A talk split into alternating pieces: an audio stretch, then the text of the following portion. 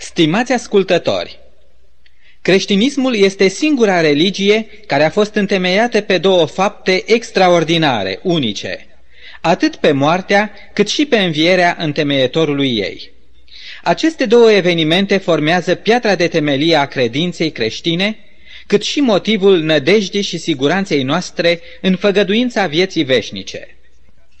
Prin evenimentul învierii sale, Domnul Iisus Hristos a aplicat un sigiliu vizibil și de netăgăduit asupra tuturor declarațiilor pe care El le-a făcut despre sine însuși, ca fiind Fiul lui Dumnezeu și Mesia cel mult așteptat.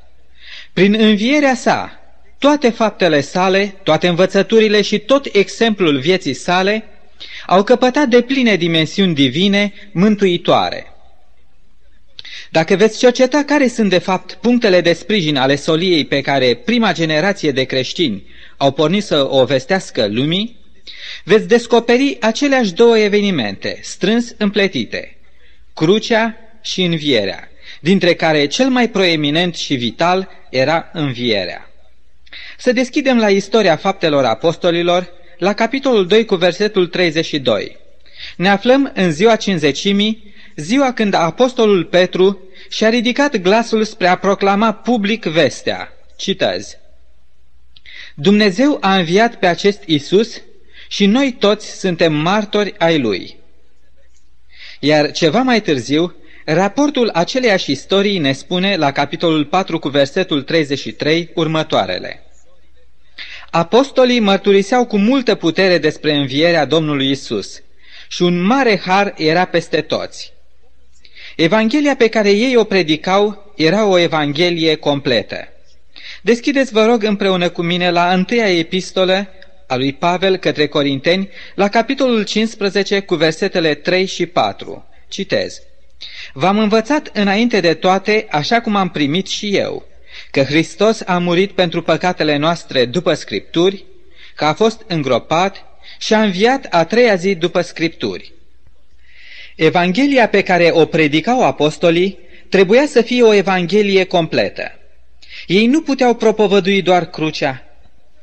Pentru o generație de oameni zăbafnici în a crede și greoi în a înțelege pe Dumnezeu, așa cum erau cei din vremea aceea, predicarea unei evanghelii care s-ar fi încheiat cu acel strigă disperat al Fiului lui Dumnezeu, Dumnezeul meu, Dumnezeul meu, pentru ce m-ai părăsit?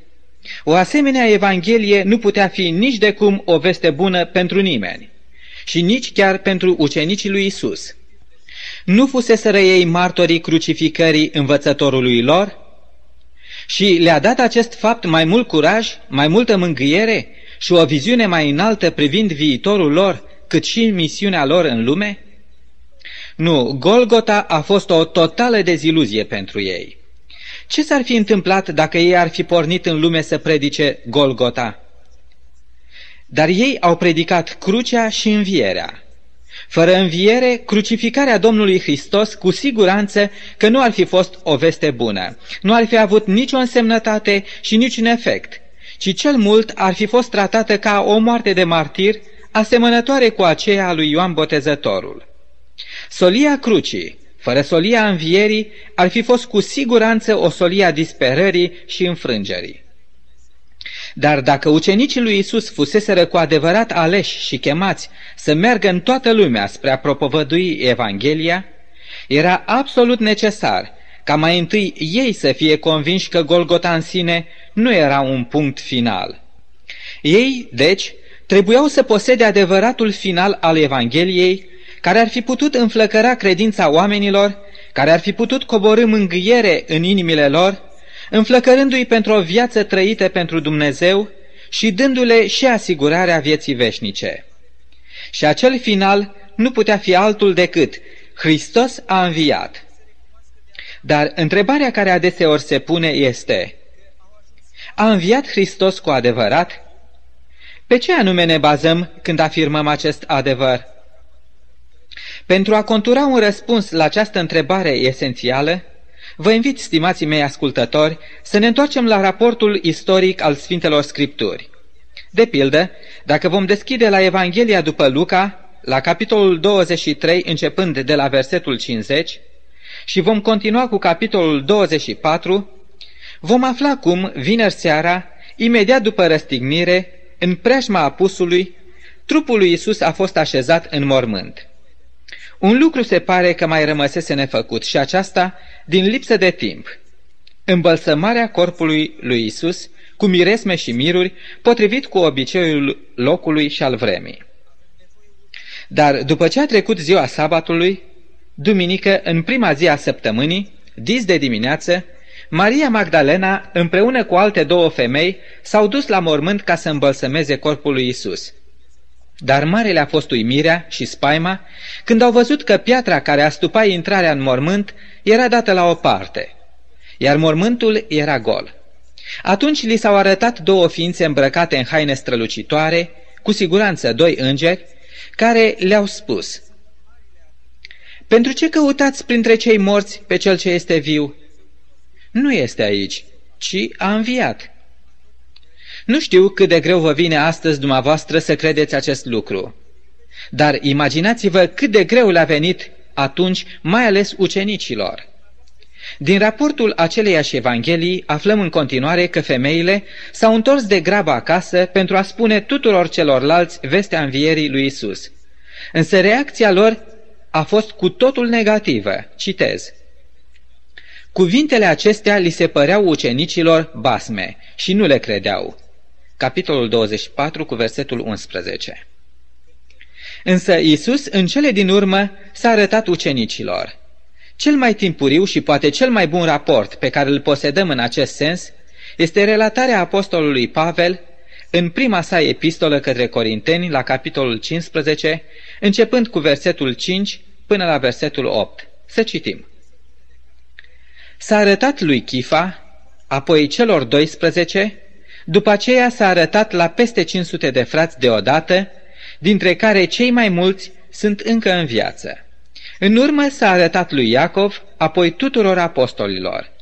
După ei toți, ca unei stârpituri, mi s-a arătat și mie. Așa se face că pentru ucenicii lui Isus nu a mai fost nicio îndoială că Isus este viu, că învățătorul lor a înviat. Autoritățile iudaice, cât și cele romane, au încercat chiar în aceeași zi să dezmintă, să anuleze vestea învierii lui Isus. Ele ar fi putut să o facă mai bine și mai cu succes, arătând întregului Ierusalim atât mormântul cât și trupul lui Isus care încă se mai găsea acolo. Dar acest lucru nu le mai sta la îndemână. Mormântul lui Isus era gol. Bine, dar mormântul gol nu înseamnă în mod obligatoriu că Isus a înviat. S-ar fi putut prea bine ca ucenicii lui Isus să fi venit pe furiș și să-i fi furat corpul, ca apoi să poată declara lumii că învățătorul lor a înviat. Poate că vi se va părea ciudat, dar tocmai la o astfel de explicație copilărească au apelat conducătorii iudei. Așa se face că, chiar în aceeași zi a învierii lui Isus, au început să circule prin Ierusalim două știri total contradictorii la început într-un cerc mai restrâns, iar apoi din ce în ce mai larg. Prima, susținând că Isus a înviat, iar a doua, că totul nu este decât o farsă pe care ucenicii lui Isus au jucat-o lumii întregi. Și de atunci și până astăzi, aceleași două știri contradictorii stau la dispoziția oamenilor, fiecare om având posibilitatea să se așeze de partea credinței sau a necredinței, după cum dorește. Dumneavoastră, stimați ascultători, de ce parte alegeți să vă așezați? Eu sunt aici cu dumneavoastră pentru ca să vă sfătuiesc să nu vă grăbiți să vă așezați de partea necredinței. Eu am câteva vești bune pentru dumneavoastră, câteva mărturii foarte temeinice în favoarea învierii lui Isus. Acestea sunt existența Noului Testament, credința ucenicilor, existența bisericii creștine, convertirea apostolului Pavel și experiența personală de-a lungul veacurilor creștine a tuturor acelora care au avut o părtășie cu un Isus înviat. Dar să le luăm pe fiecare din aceste mărturii în parte pentru a le analiza puțin. Să ne referim la prima mărturie, aceea a existenței Noului Testament. Da, în sine, Existența Noului Testament este o dovadă foarte puternică în favoarea învierii. Citiți, vă rog, și veți observa cum întreaga carte este îmbibată cu slava și importanța învierii.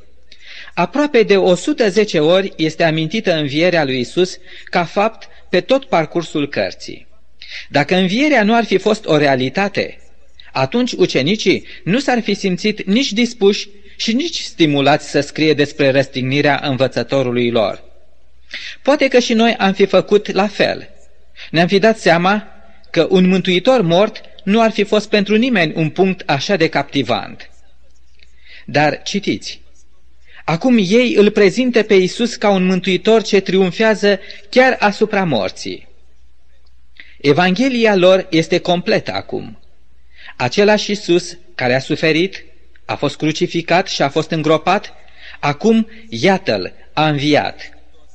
Ucenicii însă, în predicarea lor, nu au pus accentul pe dovada unui mormânt gol, ci pe însăși întâlnirea lor cu Isus cel înviat.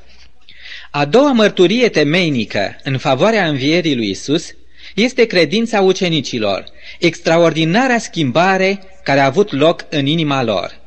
În ziua crucificării învățătorului lor, ei erau niște oameni înfrânți și plini de tristețe, iar în prima zi a săptămânii îi vedem plini de uimire, dar fericiți. În ziua răstignirii ei se risipesc prăbușiți în disperare, pentru ca numai după două zile inima lor să strălucească de siguranță și nădejde. Ei devin curajoși, plini de inspirație, dovedind o țintă în tot ceea ce spun sau săvârșesc. Cum se poate explica această schimbare? Priviți la Petru, acela care a tăgăduit pe Domnul Hristos, alege acum să predice pe Isus chiar și atunci când stă față în față cu amenințarea cu închisoarea și moartea. Imediat ce este pus în libertate și ajunge în stradă, el începe să vorbească din nou oamenilor despre Isus. Cu siguranță că ei se aflau în posesia unui adevăr pentru care credeau că se merită nu numai să trăiești, ci chiar să și mori. Dumneavoastră știați că din cei 12 ucenici, 11 au murit de moarte de martir? Motivul? Credința lor în divinitatea și în învierea lui Isus. Credeți-mă, cu greu s-ar putea găsi în istorie un caz asemănător. Ca 11 oameni să accepte să moară pentru o minciună, bine știind că aceasta nu este decât o minciună. De asemenea, ca să găsești un grup așa de mare de oameni care să mintă, să sufere atât de mult pentru o minciună și să aleagă să perpetueze acea minciună, este ceva aproape imposibil de găsit. Acesta ar fi un semn de cea mai mare decădere morală. Dar nu. Ucenicii au condamnat în mod personal minciuna și au inspirat pe oameni totdeauna la cinste și adevăr, ei deci nu puteau admite și promova o minciună. Foarte strâns legată de această mărturie este și a treia mărturie, aceea a existenței bisericii creștine și a permanenței ei prin veacuri. Cum v-ați putea explica această mare mișcare religioasă mondială? E drept că istoria ei a cunoscut și perioade de succes și perioade de declin, de decădere, de mărturisire ineficace, dar vedeți, în ciuda dușmanilor ei lăuntrici și din afară, biserica totuși a progresat, a supraviețuit. Dacă nu vrem să admitem că ea este trupul spiritual al lui Hristos, în care pulsează aceeași putere divină, a aceluia care a fost mort, dar care acum este viu în vecii vecilor, atunci mă întreb, ce explicație s-ar putea găsi existenței creștinismului? A patra mărturie este dată de convertirea minunată a aceluia care a fost cel mai înverșunat vrăjmaș al creștinilor, Saul din Tars. Născut în acel oraș universitar al antichității, Tars, recunoscut pentru filozofia și cultura stoică, născut într-o familie de evrei super ortodoxi, zeloți, și deci înrădăcinat într-o religie foarte severă, versat atât în cultura cât și în gândirea helenistică, Vorbind cu eleganță și subtilitate limbile vremii, apostolul Pavel de mai târziu era urmărit de ceea ce credea el că era destinul pentru care fusese chemat la existență de Dumnezeu, și anume acela de a distruge creștinismul. Motivul urei lui înverșunate contra creștinilor nu era generat atât de afirmațiile acestora despre mesianitatea lui Isus, cât de faptul că îi se atribuia lui Isus un rol salvator în exclusivitate, rol care jefuia astfel legea mozaică de orice valoare și putere în vederea câștigării mântuirii. În zile, pe când era în drum spre Damasc, într-una din misiunile sale de prigonire contra creștinilor, Iisus i s-a arătat în chip minunat și l-a întrebat, Saule, Saule, pentru ce mă prigonești? La care Saul a întrebat, Cine ești tu, Doamne? Și Domnul i-a răspuns, Eu sunt Isus pe care îl prigonești. Acesta a fost momentul dramatic al convertirii lui Pavel. Schimbările produse în caracterul său, schimbările produse în relația sa cu creștinii, cât și solia pe care Pavel a ales să o predice de la acea experiență, împreună cu noua sa misiune pe care și-a asumat-o acum, dovedesc că ceva absolut impresionant a avut loc în viața lui. Mai târziu, Pavel avea să mărturisească mereu și mereu faptul că Isus cel înviat a fost cel ce a produs acele schimbări atât de profunde. El a fost atât de convins despre învierea lui Hristos dintre morți, încât rugăciunea sa era să cunoască și el puterea învierii lui Isus. În urmă cu multe decenii, doi profesori de la Oxford, Gilbert West și Lord Lilton, s-au hotărât să distrugă temeliile credinței creștine. West urma să facă demonstrația falsității învierii, iar Lilton urma să dovedească faptul că Saul din Tars nu a fost niciodată convertit la creștinism. Dar ambii profesori au ajuns la o concluzie total diferită decât aceea la care doreau să ajungă, devenind ei înșiși niște înflăcărați urmași ai lui Hristos. Lordul Lilton avea să scrie mai târziu, citez, Numai convertirea și apostolia Sfântului Pavel ar fi suficiente pentru a dovedi originea divină a creștinismului. Dacă cei 25 de ani de suferință și de slujire pentru Hristos ai lui Pavel sunt o realitate, atunci și convertirea lui a fost adevărată. Se încheie citatul. Iisus Hristos a înviat, deoarece tot ceea ce a fost și a lucrat Pavel, el a atribuit unui Hristos cu care el s-a întâlnit în mod personal. Adăugați, vă rog, la toate aceste mărturii și acea mărturie personală, lăuntrică, pe care orice creștin serios o are despre Isus, Mântuitorul său. Isus a spus, Despărțiți de mine, nu puteți face nimic. Evanghelia după Ioan, capitolul 15 cu versetul 5. El este acela care ne furnizează har și putere pentru a trăi o viață asemenea cu viața sa. El este acela care dă sens existenței noastre, ne încarcă de răspunderi față de viață, față de semenii noștri. El este obiectul închinării și adorării noastre. Poate că pentru cei necredincioși această mărturie să nu însemne nimic, dar dacă Isus nu ar fi viu, ce altceva credeți că ar mai face din viețuirea creștină o experiență atât de captivantă și plină de mari satisfacții, în ciuda tuturor luptelor, greutăților și anilor de umblare pe o cale îngustă? Eu trebuie să vă mărturisesc că adevărata fericire și adevăratul sens al vieții nu l-am găsit decât în Isus. El este pentru mine un mântuitor viu. Prietenul meu, regret că nu pot să stăruiesc prea mult asupra acestui subiect, din lipsă de timp. Sper însă că și tu vei găsi în Isus, dacă nu ai găsit până acum, marea comoară a vieții tale. Da, Isus este viu. El poate să-ți umple viața nu numai cu cunoștința și siguranța faptului că El este viu, ci și cu binecuvântări și bucurii de negreit. Tu poți să fii cu adevărat fericit. Caută deci să te întâlnești și tu cu Isus, prin studiu și rugăciune, prin consacrarea vieții tale Lui, prin alegerea a trăi o viață asemenea cu viața Lui și a urmașilor Lui adevărați. El te poate primi chiar acum, dacă dorești cu adevărat ca să-L inviți să intre în inima și în viața ta. Spune-i numai, Doamne Iisuse, Tu care ești viu în vecii vecilor, Pătrunde și în viața mea și lasă-mi din viața ta, din puterea ta și din binecuvântările tale tot ceea ce știi că îmi trebuiește pentru ca să fiu urmașul tău.